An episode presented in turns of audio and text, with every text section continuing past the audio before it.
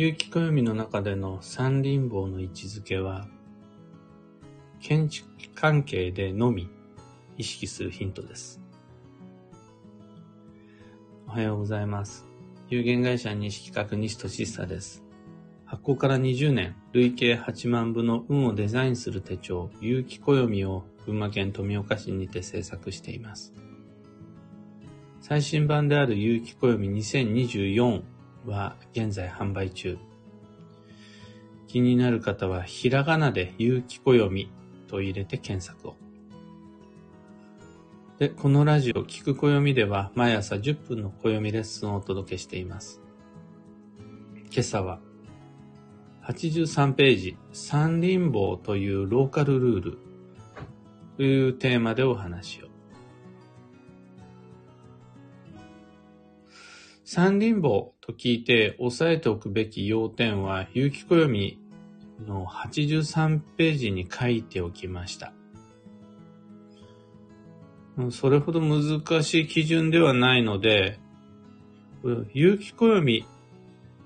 という枠組みの中で限定していいんだったら本当シンプルなんですよ。建築ごとはその日を避けた方がいい。もう以上なんです。それ以外のことは、そんな注目しなくていいです。なかなかそういうわけにもいかない部分がこの三輪棒にありまして、そこら辺を軽く、あま、あんまり詳しく言っちゃうと、本当に1ページじゃ足んなくなるんで、あの、軽く触りを入れているのが、地域性ローカルごとに異なる様々なルールっていう感じなんですよね。三輪棒といえば地域性をよく理解することが決め手になります。三輪棒と聞いてネット検索したり、なんかの教科書に書いてあったりすることをそのまま鵜呑みにすると間違えてしまうから、意外と当てにならないですよ、教科書が。まずそもそも教科書によって書いてあることが違うし、僕も調べてみて初めて知ったことなんですが、教教科書に書いてないようなローカルルールもいっぱいあるのが三輪棒なんです。だからどの暦にも載っているのが三輪棒って目安なんですが、意外とその意味、効能、目安、使い方が安定してないのが三輪棒なんです。安定してないから、そもそもその効能作用の種類が違ったり、あのもっと言っちゃえば、三輪棒を基地として使うのか、強として使うのかも揺れてたりするんですよね。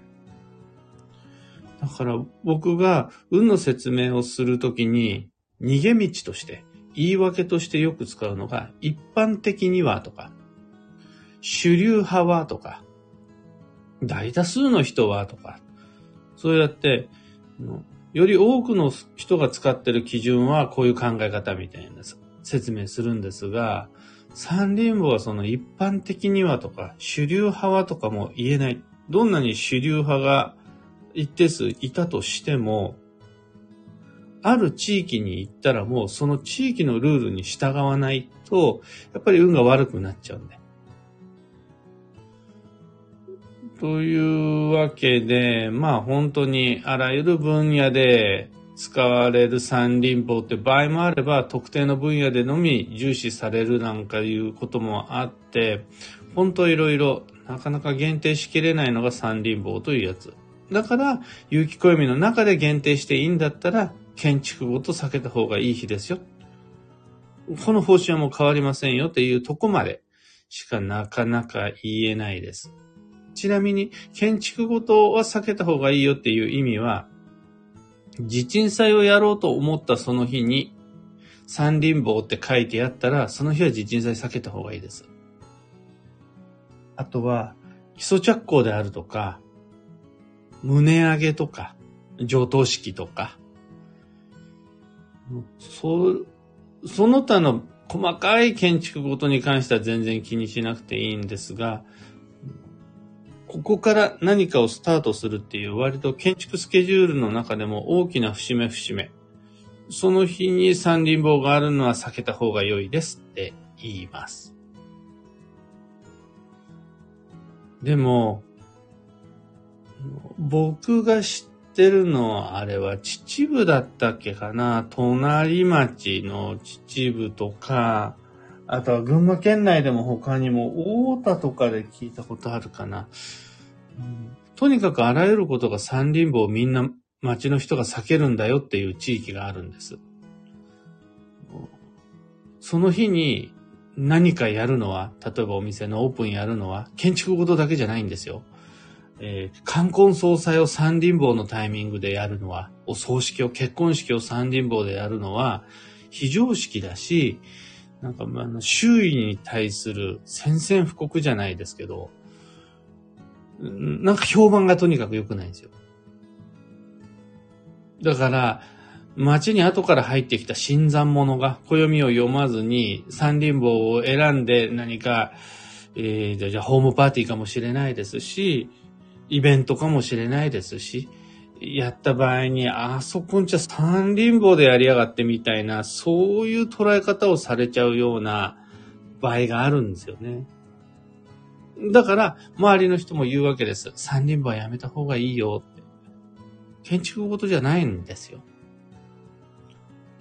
なんていう地域もあるので、もしもより正しく三輪棒という知識を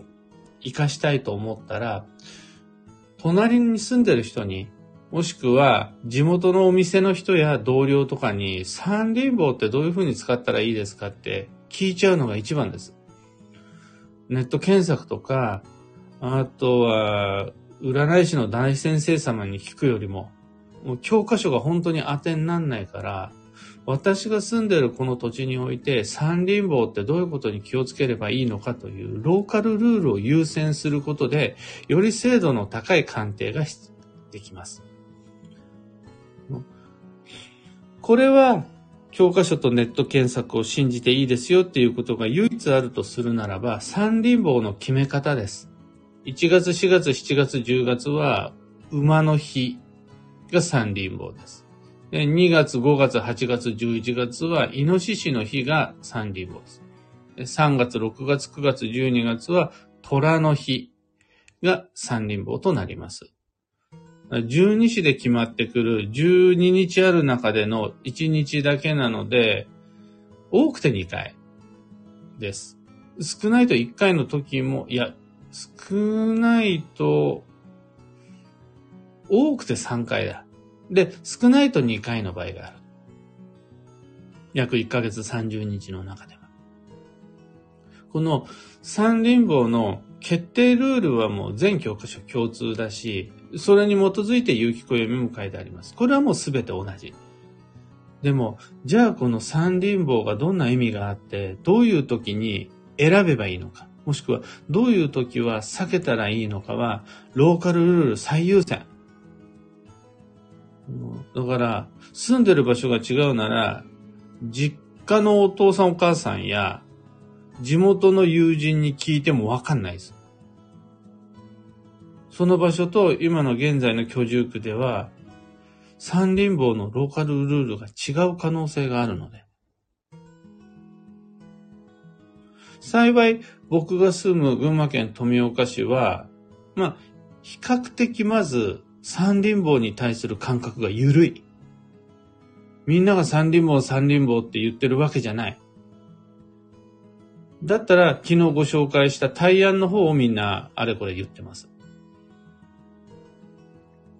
一方で三輪棒ルールがきついという地域もあるし、三輪棒を良い日だとして祝い事なんかで使っている地域もあるし、そこら辺はもう本当にお隣さんとか、地元の不動産屋さんとか、あの不動産屋さんって地元で長くやって商売や続けてる人が多いんで。あとは地元の住職さん、お寺さん。そういう人に聞くと、占いというよりは地元風習として、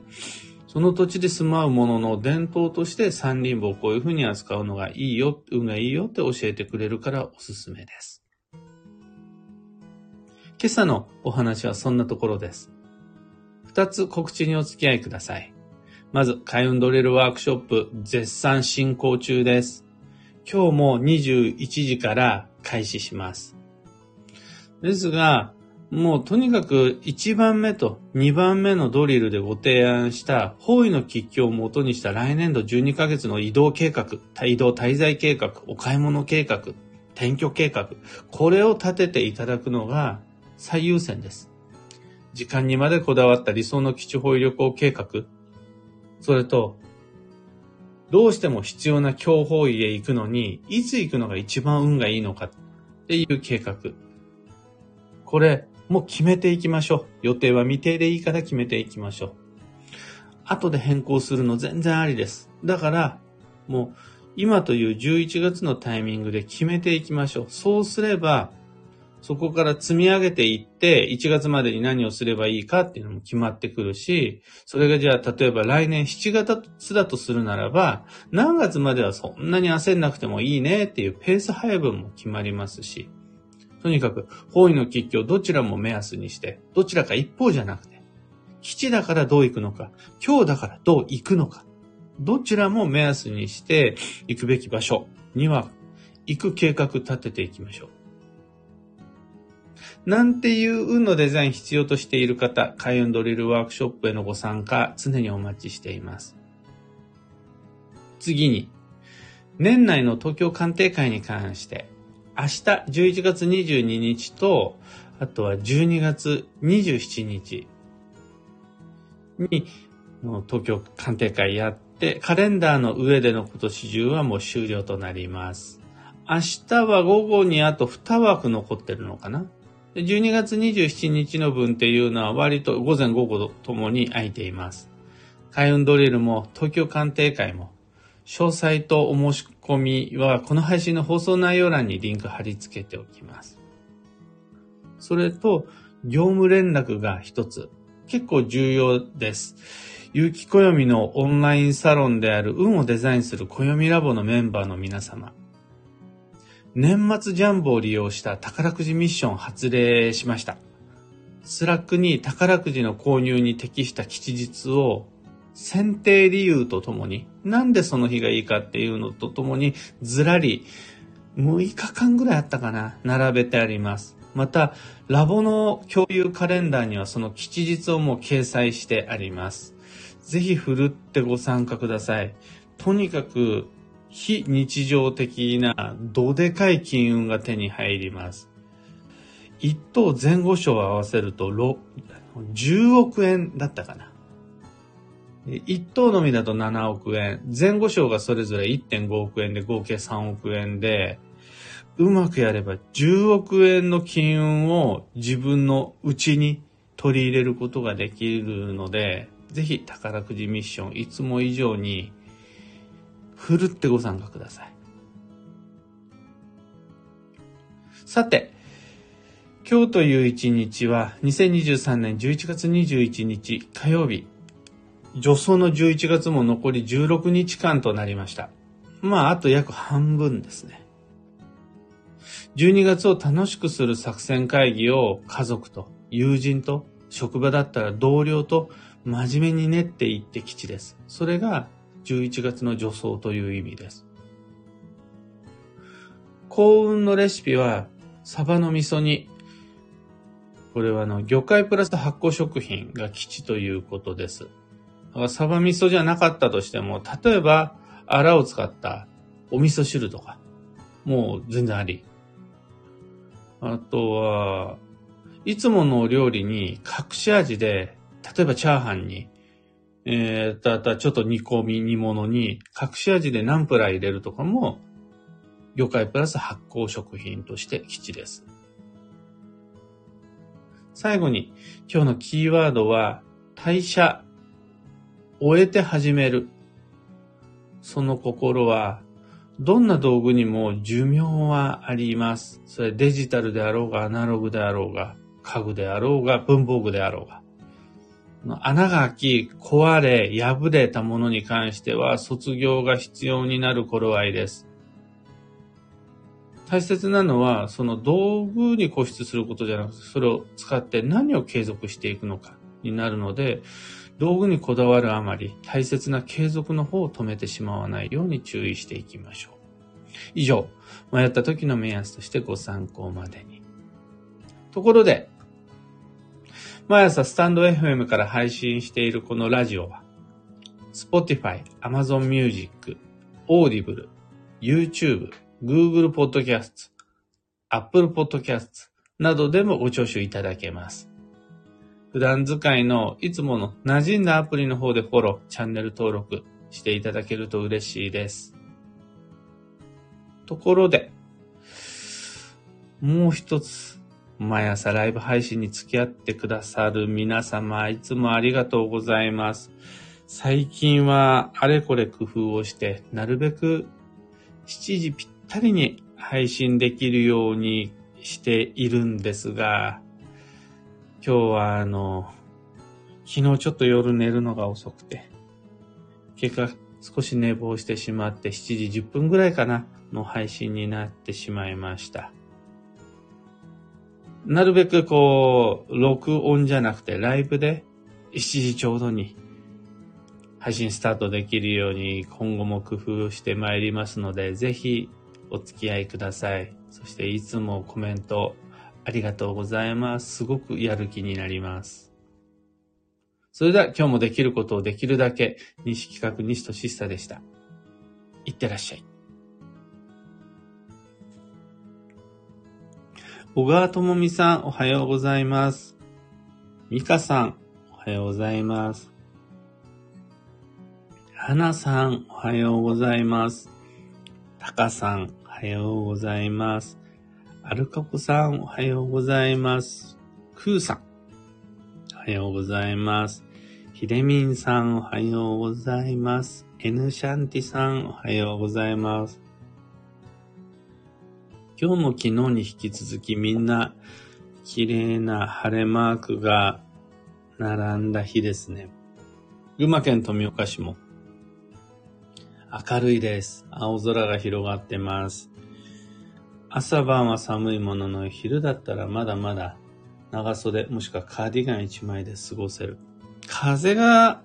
冷たくなってきているので、日陰とか風が吹いてる時はもうダウンジャケットがあってもいいぐらい、みんなコート着て過ごしてますね、外は。でも、あの、お散歩してる時は全然暑いぐらいです。脱がなくちゃなんないですね、上着は。マーチさん、ココさん、キュアナさん、マイクさん、カンポ花子さん、グルーブさん、かよさん、ゆうさん、ロミさん、おはようございます。ひでみんさん、毎朝ライブ配信ありがとうございます。この配信を聞いて運気上げて頑張ってます。とのこと。ありがとうございます。実はね、明日は東京鑑定会で出張につき、録音での配信となってしまうんですが、また明後日からしっかりとライブ配信で朝のご挨拶していきますので、引き続きお付き合いください。というわけで今日もマイペースに運をデザインして参りましょう。僕も行ってきます。